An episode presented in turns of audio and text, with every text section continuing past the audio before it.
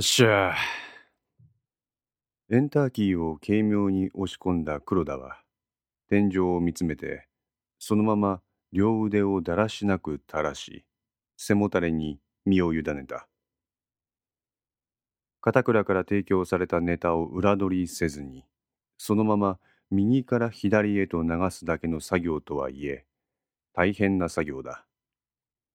何せ情報量が尋常じゃない。まるで洪水のようだ。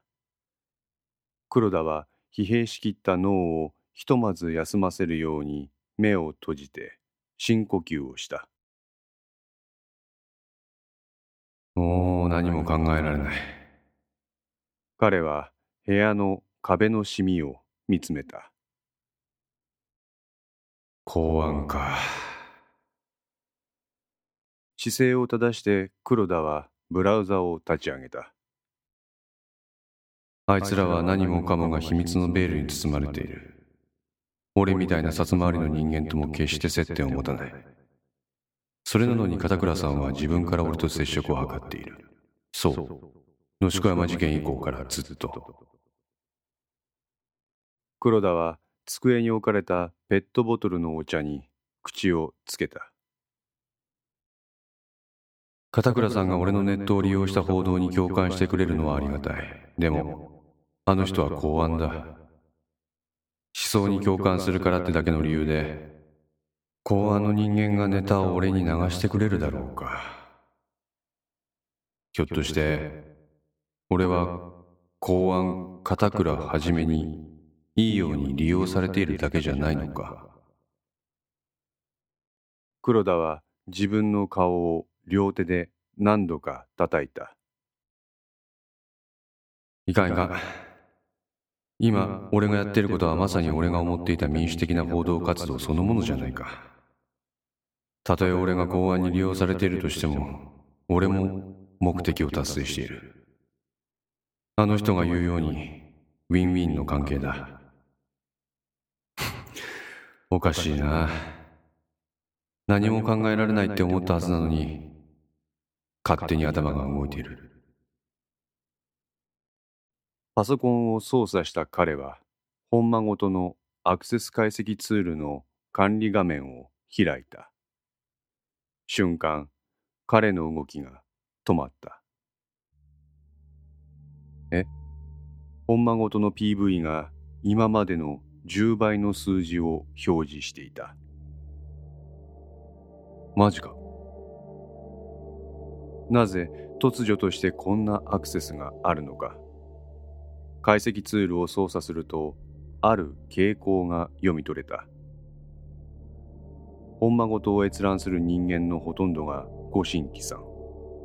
そのご新規さんは SNS に貼られたリンクからやってきている。俺のブログが拡散されてる。黒田はすぐさまブラウザで SNS サイトを開いた。そしてそこで本間ごとのキーワードで検索をかける。すると信じられない数のコメントが引っかかった。今まで固定の人間しか来なかったこのブログになんで突然？いくら更新の頻度が激しいって言ったって、それだけでここまでアクセスが伸びるなんて考えられない。となるとこれは片倉さんの力以外に考えられない。でもなんでこんな公開捜査みたいな真似をあの秘匿性が高い部署がやるんだ。公安はその存在が明るみになった時点で意義がなくなる。彼は何気なくアクセス解析ツールでどの地域からのアクセスがあるのかを調べた。あれ？画面には日本地図が表示され、アクセスが集中している地域には濃い青色。そうでない地域は薄い、もしくは白色といった具合に色付けされている。黒田の日本地図は石川県だけが濃い青色で、他は薄青色である。いつもと同じユーザー分布だ。ってことは、石川からのアクセスだけが急激に増えたってことになる。腕を組んだ黒田は首をかしげた。なんで石川からのアクセスだけは集中してるんだ？普通拡散って言ったら国境を越えたものになるはずなのに野宿山事件がいくら石川のローカルネタだって言ってもこの流れは不自然だまさか公安は意図的に拡散の範囲を絞り込むことができるのか。黒田は再びペットボトルに口をつけた。そもそも俺にネタを提供するには片倉さんにも何かの意図がある。その意図がこの結果を作り出している。つまりこの結果が片倉さんの期待していたこと。石川のネットユーザー中心に野宿山事件の情報と椿さんの情報を周知させる。鍋島の生存を知らしめる。この先にあの人は何を見てるんだ？黒田のヘッドセットから着信音が流れた。携帯の表示は片倉はじめである。まあいい乗りかかった船だ。とことん付き合わせてもらいますよ。はい。記事書くスピード。上がってきたな。黒田ええ。なんだか慣れてきました。じゃあ、続きいくぞ。はい。え？今川がパクられた？神谷が大声を上げた。ああ、そうだ。え、誰が？お前の上司の時だそうだ。え、時部長ですか？何でも情報調査本部による県警システムの調査の結果今川による不正プログラムの疑いが濃厚になったらしい。結果逮捕となった。え？どうした？なんでそんな声を出す？あの理事官。なんだ？自分執行部になりすましてついさっきまで今川とコンタクト取ってました。電話の向こう側の松永は黙った。当然ドットメディカルにはガサが入っているんですよね。ああ。ということは自分と今川とのやり取りは時部長に抑えられるってわけですよね。神谷の首筋に妙な汗が流れた。確かに今川に接触して嘘の情報を流したのはまずいな。だがその証拠を時部長が抑えられるか。え？そもそも彼はそんなことに興味もないだろう松永の発言の意味が分かりかねる神谷は言葉を発することができない。まあやってしまったことはどうにもならない。お前はこれから今川を現地でどう仕上げるか絵を描いてくれ。え？まだ今川は終わっていない。むしろこれからだ。頼んだぞ。あちょっと。神谷の言葉を待つことなく電話は切られた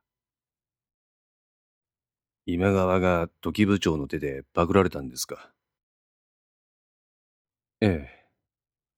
ほんじゃあ、こっちで人友会に回した手はどうすりゃいいんでしょうか？うーん。神谷は頭を抱えた。あれ？警部？はい警部。なんか汗びっしょりですよ。あの、富樫さん。はいまずくないですか？何が？ほら、俺ら、椿さんの執行部になりすまして、今川か乱させたじゃないですか。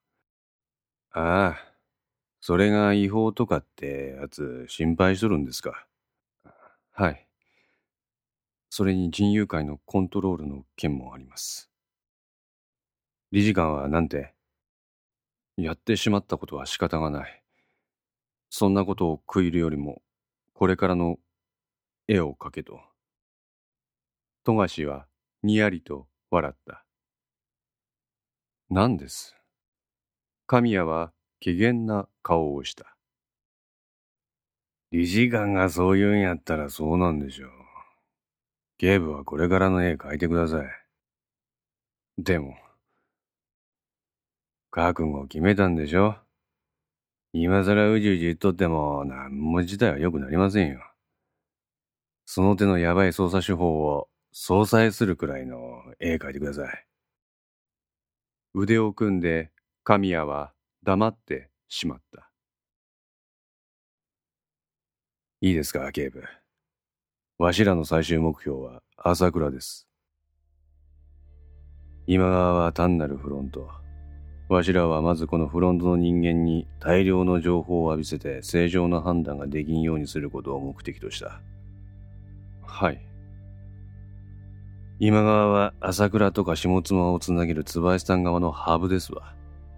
そのハブが正常な動作ができんようになれば周辺による連中の連携が取れんようになる。今回はハブが故障してそれが取り除かれただけですよ。ですが、ハブがなくなったことに、いずれあいつらは気づくでしょう。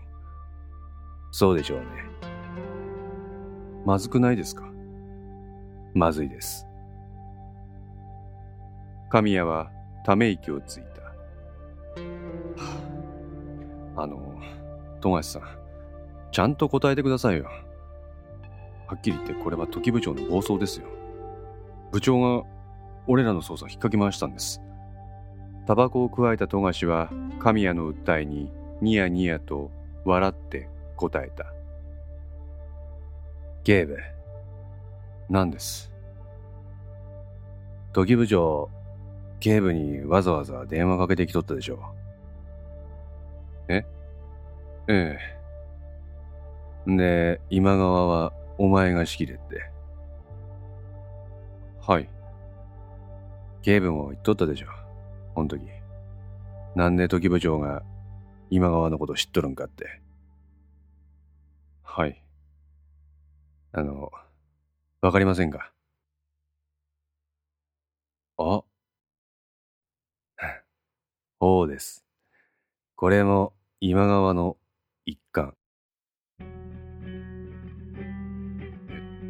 ってことは、今川逮捕は時部長なりの。まあ、あくまでもわしの予想ですけどね。腕を組んで神谷は目をつむった。ちょっと確認します。そう言って神谷は県警本部の警備課へ電話をかけた。あ、神谷です。あ、神谷警部、お疲れ様です。どうしたんですか？こんな遅くに。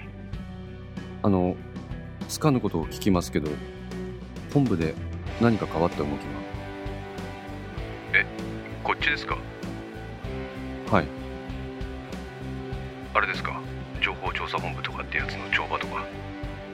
あの、それもそうなんですけど、本部全体で、本部全体ですか？あの、そうですね。今のところ別に何の動きもありませんよ。じゃあ金筋あたりで何かないですか？金筋ですか？えちょ、ちょっと待ってください。えーっと、あの、これもあれですか？帳場とか関係なしですか？はい。えーっと、そうですね。まあ自分が見る限り、いつもの通りです。あ、金筋は軒並み不在です。てか、帰ったんでしょ？時間が時間ですから。あ、そうですか。どうしたんです？いえ。神谷は電話を切った。一課も二課も帳場も特に変わったところなしですよ、富樫さん。でしょ？時部長は県警内部でも秘密裏に動いている。はい。つまり時部長も今川の一員。